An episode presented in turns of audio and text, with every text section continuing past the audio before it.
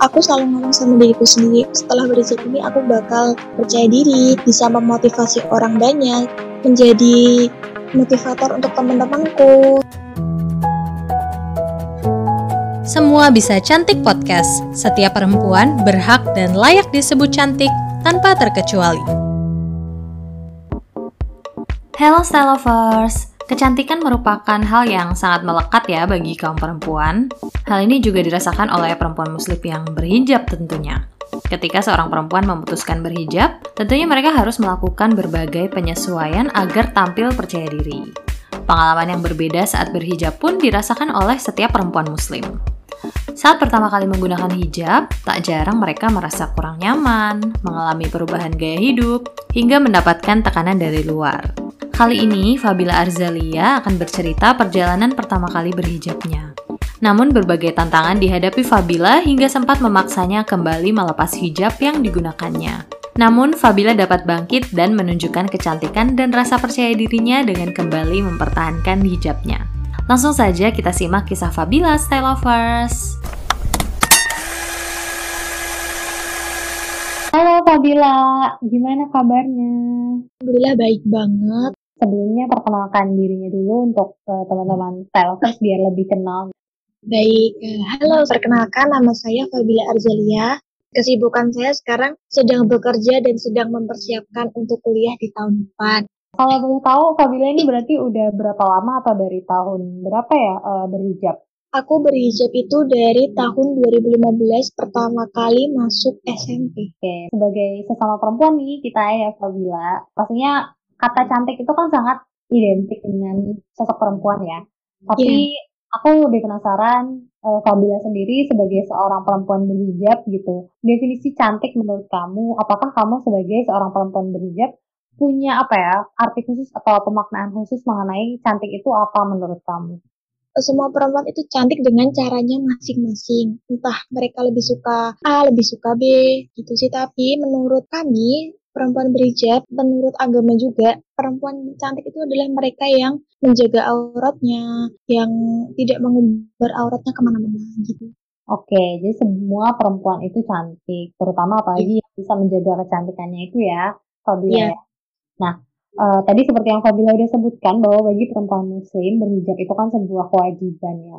Tapi walaupun yeah. itu namanya perempuan itu kan pasti pengen tampil apa ya, pengen menarik, tetap bergaya atau cantik gitu dan tentunya pastinya setiap perempuan itu harus percaya diri. Nah, kalau menurut Fabila nih, gimana sih caranya biar bisa tampil percaya diri dengan apa ya, walaupun sebagai perempuan berhijab gitu, tapi tetap bisa percaya diri percaya diri itu dipertimbul dari diri sendiri ya. Jadi diri sendiri itu harus mempunyai rasa percaya diri itu sendiri gitu. Jadi tampil di depan orang banyak atau mungkin lebih membuka diri kepada hal-hal baru itu bisa menambah kepercayaan diri juga. Oke, itu bagus banget sih. Itu poin yang bagus banget ya. Jadi maksudnya membiasakan diri berada di tengah orang-orang lain gitu ya, bergaul dengan orang lain, eh, santai dan terbuka tadi ya. Uh, dengan lingkungan baru juga itu sangat diperlukan Benar. Karena mungkin kita awalnya nggak ada feel, lalu ada feel itu kan menambah kepercayaan diri juga. Um, kalau Fabila sendiri, gimana sih cara kamu membangun rasa percaya diri setelah memutuskan untuk berhijab? Aku selalu ngomong sama diriku sendiri, setelah berhijab ini aku bakal percaya diri, bisa memotivasi orang banyak, menjadi motivator untuk teman-temanku, seperti itu. Jadi aku harus gimana pun tetap percaya diri dengan keadaanku yang sekarang mulai menerima keadaanku yang berhijab. Oke, jadi tentunya hijabnya nggak dipakai hanya untuk diri sendiri, tapi juga insya Allah bisa memberikan manfaat buat teman-teman di sekitar juga ya. Iya, benar. Nah, kalau boleh tahu nih, uh, gimana sih awal mula kamu memutuskan berhijab tuh awalnya apa yang uh, mendorong kamu gitu? Apakah tetap merasa nyaman walaupun sekarang berhijab? Aku itu dulu waktu awal-awal berhijab, itu masih pakai pakaian yang ngetat banget, masih pakai jeans, masih pakai baju yang press body, pokoknya yang kayak membentuk lekuk tubuh gitu kan, itu sebenarnya kan nggak boleh ya. Nah, lalu aku makin ke sini tuh melihat temenku kok pakai gamis tuh kayaknya nyaman banget gitu. Padahal rok gamis itu bukan aku banget karena aku itu anaknya bener-bener tomboy. Setelah aku mikir dan lihat temen-temenku pakai gamis, pakai rok, terlihat nyaman, lalu aku coba deh beli satu rok dulu, dicoba loh kok enak, kok nyaman. Lalu coba beli lagi gamis satu, pakai uh, hijab yang lebar, itu oh ternyata enak banget dan nyaman, terus merasa terlindungi gitu. Terus akhirnya keterusan dan nyaman gitu. Akhirnya sekarang memutuskan pakai pakaian yang uh, gamis gitu, bener-bener panjang dan lebar gitu sih. Baik, jadi berproses ya Fabila ya, nggak dari yeah. awal terus langsung pakai yang apa syari semuanya, tapi memang nggak apa-apa pelan-pelan lihat sekitar ya teman-teman dan perempuan-perempuan di sekitar yang juga bisa menjadi inspirasi ya. Iya bener banget kak, karena semua itu kan eh, nggak uh, selalu instan ya, semua itu butuh proses, butuh motivasi juga. Oke, nah setelah memutuskan untuk konsisten memakai hijab itu Apakah kamu pernah ada pengalaman gitu, misalnya tuntutan pekerjaan yang membuat kamu harus melepas hijab? Ada. Kebetulan aku itu uh, dulu SMK-nya perhotelan. Nah, perhotelan itu kan konvensional ya Kak, maksudnya dunianya juga internasional, jadi tidak mewajibkan bahkan uh, haram hukumnya untuk mereka itu memakai hijab kecuali hotel yang syar'i. Nah kebetulan aku itu ditugaskan untuk training di hotel konvensional, jadi aku mau nggak mau itu harus melepas hijabku. Nah jadi tuh mau nggak mau kan harus lepas hijab ya walaupun dengan keterpaksaan dengan tangisan mau mengajukan banding pun tetap nggak bisa karena uh, itu tuh sudah menjadi haknya sekolah mau ditempatin di mana hotelnya mau gimana lagi dan alhamdulillah aku sekarang udah bisa ngelewatin itu semua waktu itu kalau boleh tahu masa itu ya ketika waktu kamu harus berada di fase itu dan harus terpaksa melepas hijab kalau boleh tahu itu berapa lama ya Fabila? Alhamdulillah itu sekitar uh, tiga bulan aja kak. Dan selama tiga bulan itu kamu sempat ya merasa kayak aduh galau dan benar-benar berat iya, sampai ya, mungkin menangis itu pernah kah? Sering banget. Uh, kalau mau berangkat training ke hotel itu kan uh, jaraknya kan dekat 30 menit dari rumah. Kalau mau berangkat tuh harus nangis dulu. Kayak aku tuh nggak rela harus melepas mahkotaku, harus melepas tahta aku seperti ini gitu. Tapi mau gimana lagi karena udah nggak bisa ngajuin banding juga. Udah ketetapan dari sekolah gitu loh kak. Karena kan hotelnya itu ditentuin dari sekolahnya. Jadi kita sebagai muridnya ngikut seperti itu. Oke. Uh, aku penasaran waktu itu, mungkin kan kamu pasti pernah merasa marah atau kecewa gitu ya. Tapi apa yang membuat kamu waktu itu uh, tetap mau berangkat setiap hari? Apakah uh, kamu juga berhusnuzon tentunya dengan Allah? Maksudnya ya Allah, uh, maaf ya saya harus seperti ini tapi niatnya belajar gitu. Seperti apa sih komunikasi kamu dengan Allah saat itu?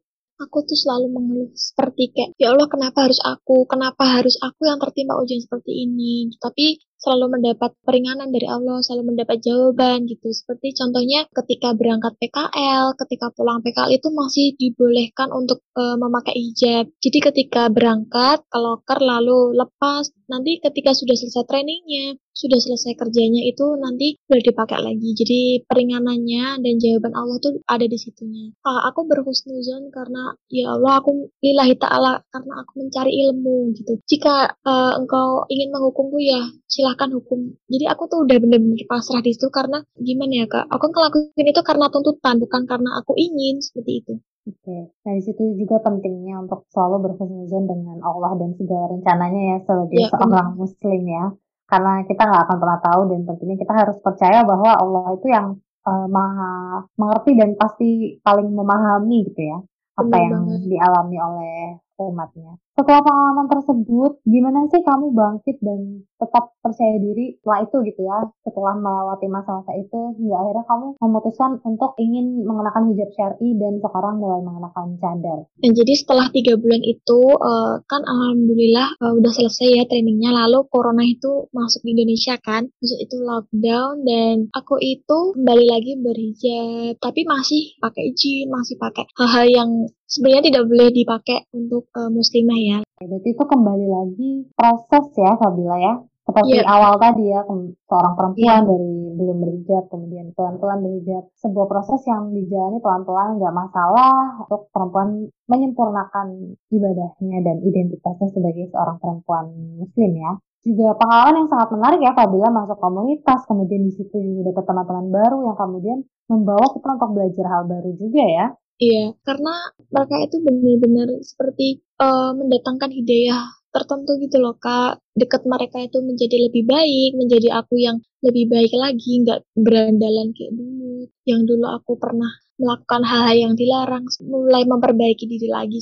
Oke nah ketika berhijab itu pasti banyak perempuan tuh mengalami masalah yang berbeda-beda. Salah satunya yang paling banyak dialami itu adalah masalah rambut yaitu rambut lepek atau rontok gitu ya karena rambut yang tadinya mungkin dibuka begitu ya sekarang ditutup terus dengan kain kemudian perawatannya harus berbeda gitu. Apakah uh, Fabio punya tips uh, gimana sih caranya biar rambut tetap sehat walaupun berhijab Nah, jujur banget ya, rambutku itu bener-bener rontok banget setelah aku memutuskan untuk berhijab syari dan seperti lembab gitu. Nah, tipsnya itu adalah uh, sesudah keramas dan rambut dalam keadaan basah itu jangan langsung disisir karena itu justru menyebabkan uh, rambut itu uh, jadi gampang rontok kak terus sering-sering juga pakai masker rambut, hair tonic, kayak perawatan-perawatan rambut itu juga membantu untuk menguatkan akar-akar rambut gitu.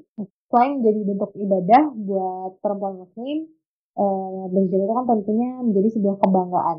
Kalau dari kamu sendiri, eh, gimana sih cara kamu tampil percaya diri eh, dengan menggunakan hijab?